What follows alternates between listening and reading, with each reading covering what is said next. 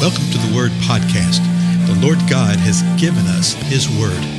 Let us learn it. Let us live it. Let us rejoice in it. Spread the Word.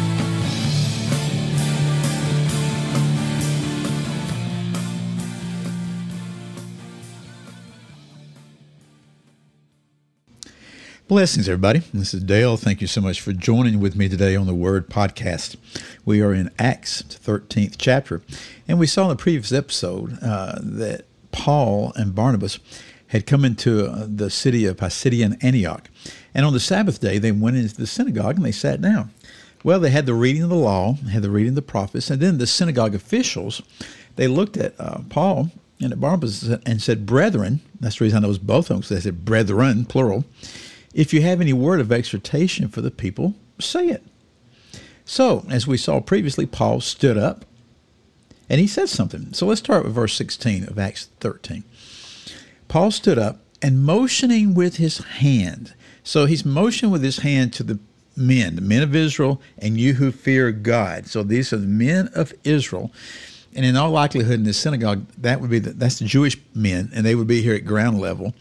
And you who fear God, that would be the God-fearers, who are the Greeks who would not be allowed in the synagogue at the ground level, but would have been up around behind a lattice type of thing.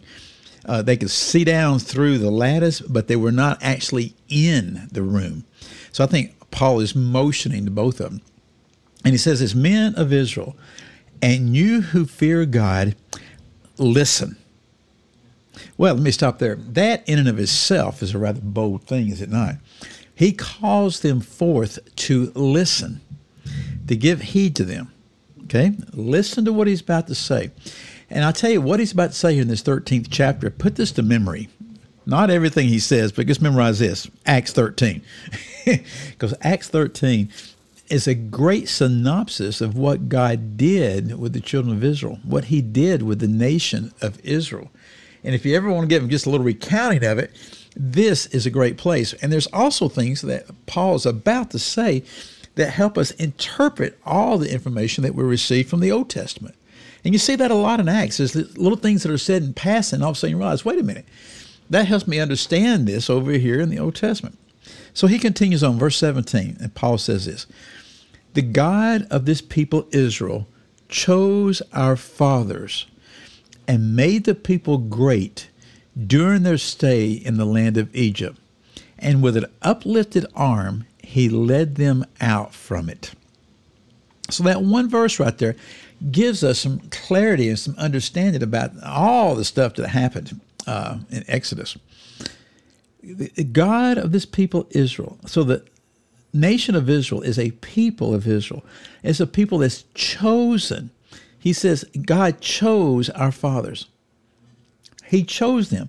And you can't overemphasize that. People get really, really nervous with that, okay? With God choosing. You see that word a lot, even in the new covenant. And for the most part, folks out of my background won't they choose to ignore it. No, God chose the fathers, and then he did this. He made them great. But did you notice when he made them great? He made them great during their stay in the land of Egypt. Now, just think on that for a moment.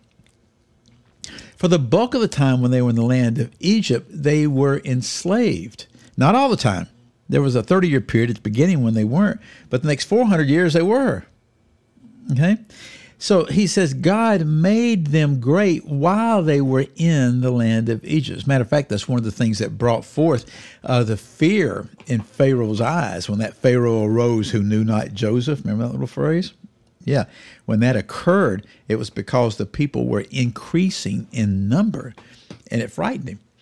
So then it said this that God led them out of there with an uplifted arm. Does God have an arm? well, we see a lot of anthropomorphic things related to God, and that simply means that uh, the Lord will uh, give a physical characteristics to Himself, even though God the Father is spirit. He has not a body.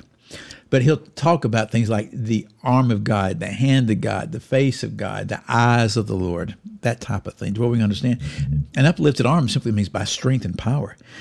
So Paul wants them to know from the very beginning that he's speaking about the God of the Jewish people right here and what this God had done, how he chose our forefathers, how he made us great during the time of the land of Egypt, and how he led us out of Egypt with a powerful uplifted arm.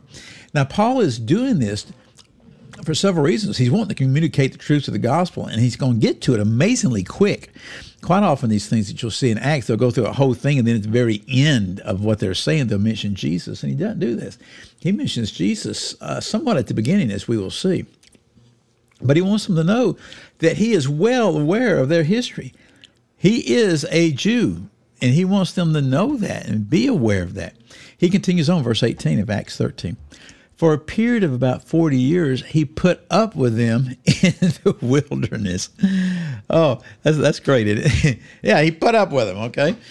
So he in verse 17, he covers a period of 430 plus years very, very quickly, okay? Just describes what happens.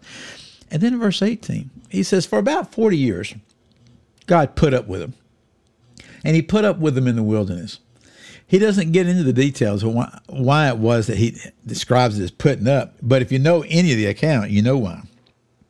The Lord actually called them a stiff necked and stubborn people.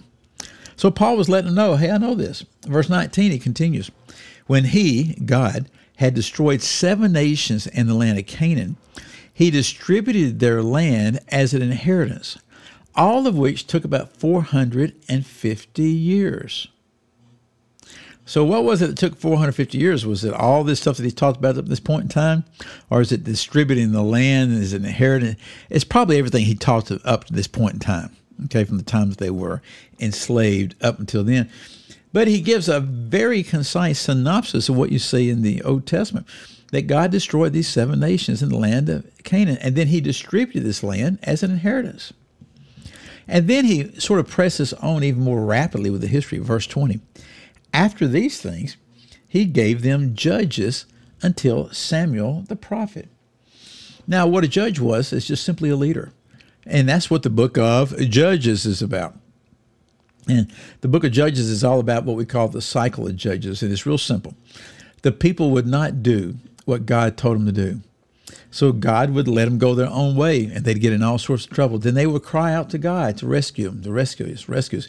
Then God would raise forth a judge, a leader who would come and would set them free. And then they would follow the Lord for some period of time, you know, 40, 80 years, something like that. And then they would go their own way and then the Lord will allow them to be oppressed, allow them to be conquered, let's say another 40 years or something like that. Then they would cry out to God, and God would raise up another judge, another leader. And so you see the cycle all the way through. So that's what he's talking about here in verse 20. After these things, he gave them judges until Samuel the prophet. So they had these judges up until the time of Samuel. Uh, Samuel led them, he was a prophet also. But then the next verse, and we'll read this and stop. Then they asked for a king. And God gave them Saul, the son of Kish, a man of the tribe of Benjamin, for 40 years. But notice what Paul says here. He says, hey, they ask for a king. And when you read the account in the Old Testament, you see that. Uh, it wasn't the intention of God to give them a king because he was their king. They lived under his kingship. But they come to him and they actually come to Samuel and they say, Hey, we want a king like all the other nations around us. Samuel comes in and says, Hey, if you do that, he's going to take your best looking women. He's going to take your sons for battle. He's going to take your horses. He's going to take a portion of everything you make. He's going to do all this stuff to you. And they go, Yeah, but we don't care. We want a king. So they asked for a king. God gave them a king. Even after warning them, he gave them a king. And Saul was over them for 40 years. He doesn't have to get into details of how that worked out because they would have already known that. So my time's up for right now. Uh, we will continue this in the next episode. Paul explaining the history of the Jewish people. I wonder where he's going with this. we will see. See y'all later. Bye bye.